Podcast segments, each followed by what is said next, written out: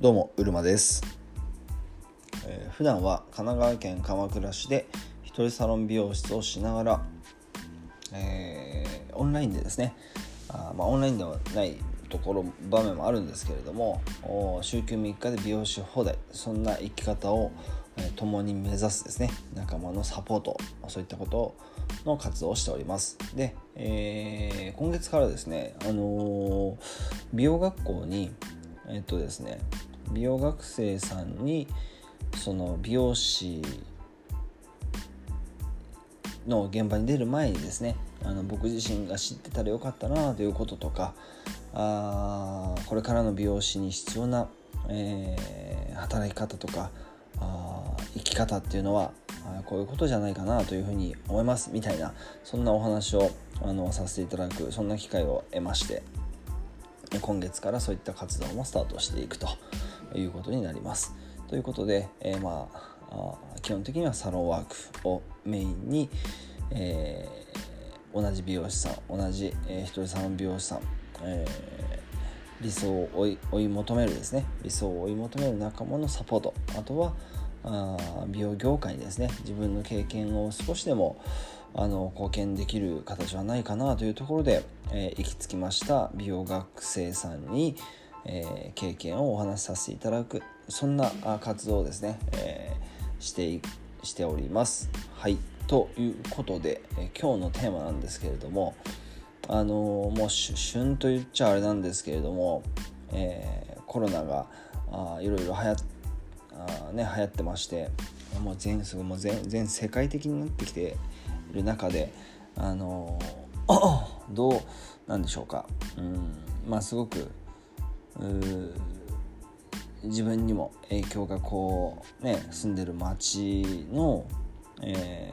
ー、いろんな影響が出てきてると思うんですが、まあ、そんな中でですね、えーまあ、テーマとしてはアフターコロナというように、まあ、コロナの後ですねコロナが落ち着くのがいつになるか分かんないですけれどもまあ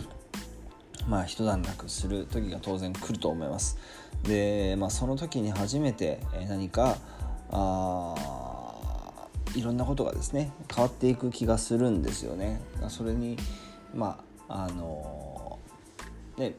美容師という立場で何ができるのか。そして、えーね、自分の美容師という生き方働き方っていうところを、まあ、やっぱり考えていかなきゃいけない、えー、時に、えー来たんだなっていうのをすごく感じまして、えー、今日はそんなテーマでお話ししてみたいなというふうに思うんですけれどもあの僕が住んでるかなかあと鎌倉市もですねあの駅の近くなんですけれどもサロンは駅から徒歩1分ぐらいのとこなんですがあの見事にですねあの近くの ドラッグストア薬局さんでティッシュも買えないしサロンのトイレットペーパーももうトイレットペーパーも買えなくて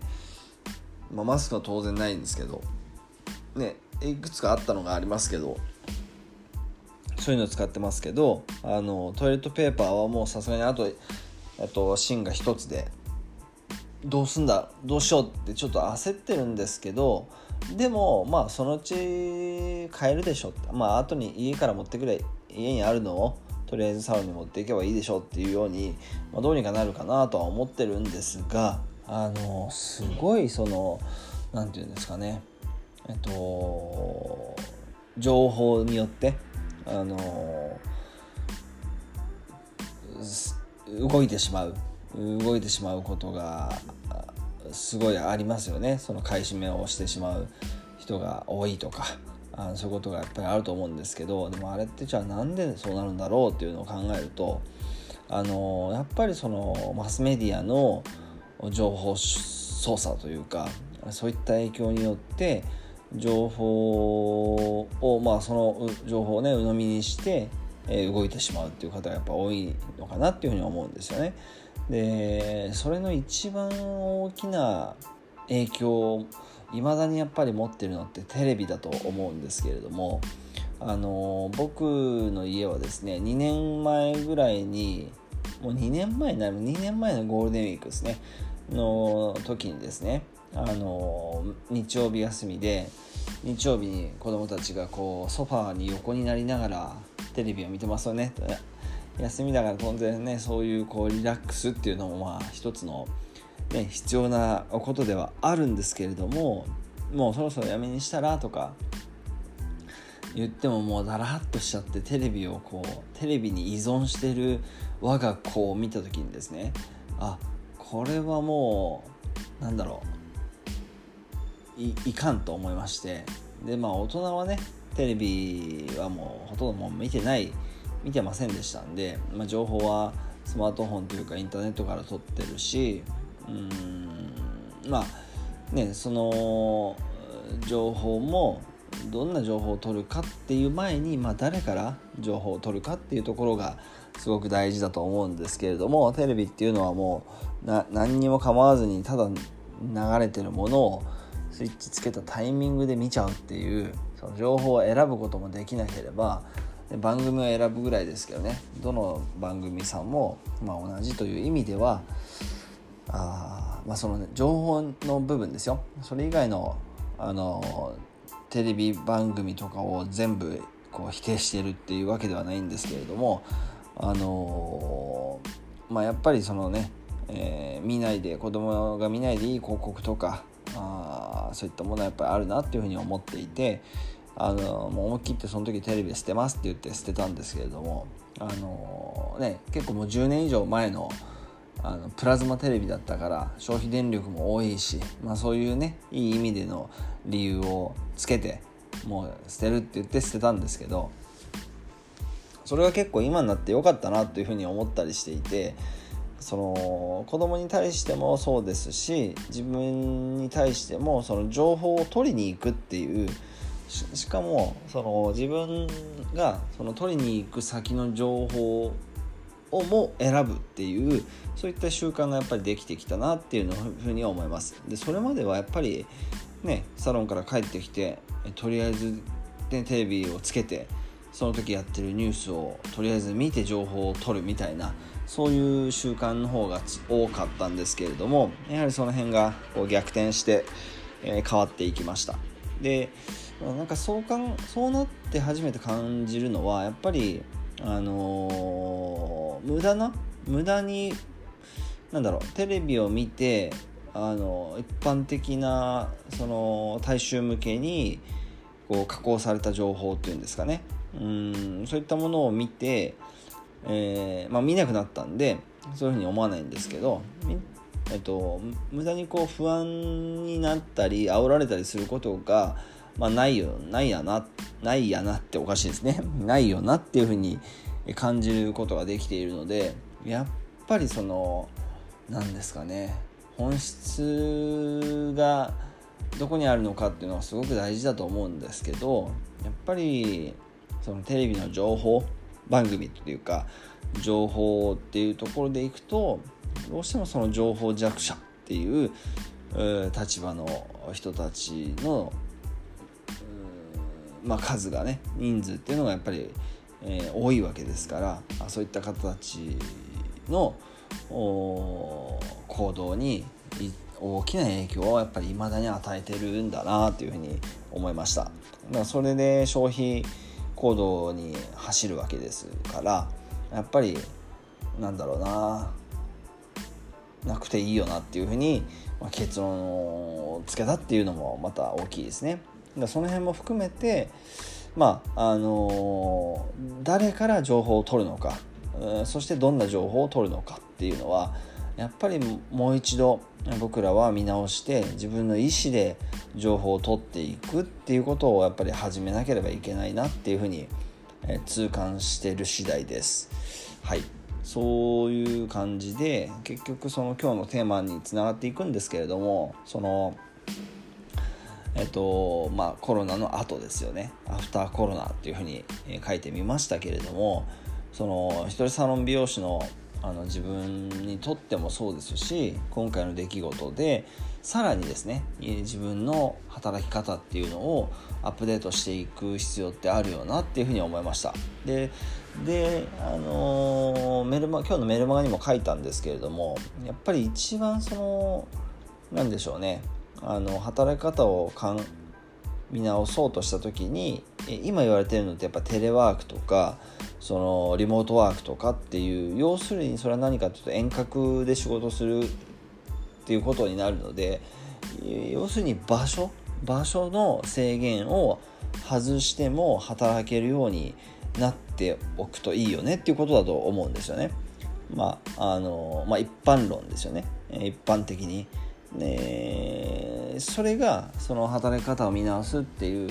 ことの一番のその場所に縛られた働き方をしないしていない場所に縛られずにも働縛られずに働ける環境があるのかどうかっていうとこだと思うんですがその辺を美容師に当てはめるとあのやっぱり厳しいというか自分のサロンにそのお客様がいらしていただくわけですからね。場所がないとダメっていうのは当然あるんですけどもうそのね、えー、場所を移動して地域も移動してでも一つのそのハサミを使った仕事ができるっていう意味ではいいですけど今いるサロンのね、環境をすぐ場所に依存せずに働けるかって言ったらやっぱそれは厳しいですよね。だからそんなあの美容師が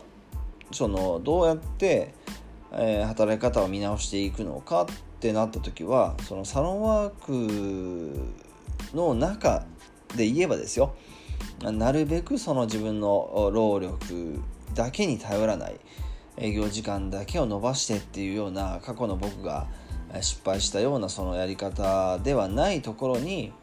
えー、活路を見いだす必要ってやっぱり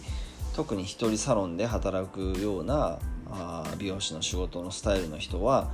あ必要なことじゃないかなっていうふうに思うんですよね。要するに自分の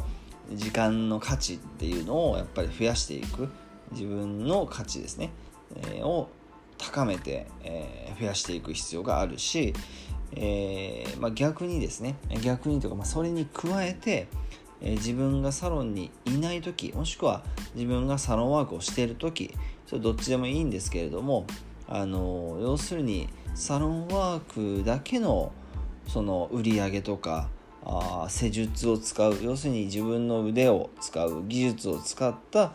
あ何ですかね売り上げに依存しない依存していない要するに、えー、もう一つもう二つ、えー、それはいくつ多いに越したことはないですけれどもおそれ以外の収入源っていうのをやっぱり持つべきだと思うんですよね。でそのためにはあそれができると要するにあの何ですかね、えー、その場所に縛られた働き方じゃないってことが言えるんですよね。でそうなった時にやっぱりリモートワークテレワークっていう言葉に代表されるように遠隔でもそれができるようになっていくっていうために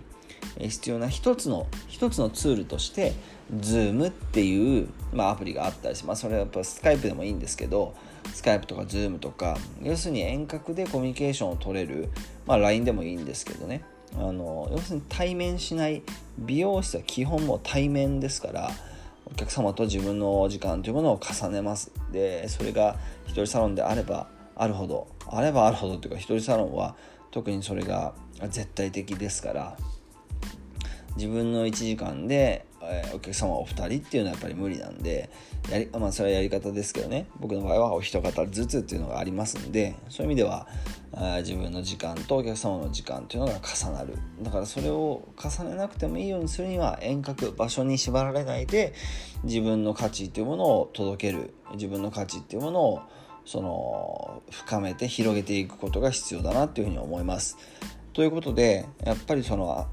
あコロナの後、まあそれは、えー、それがじゃあいつなのかっていうのは置いといてももうその働き方を本気で見直さなきゃいけないっていう時代に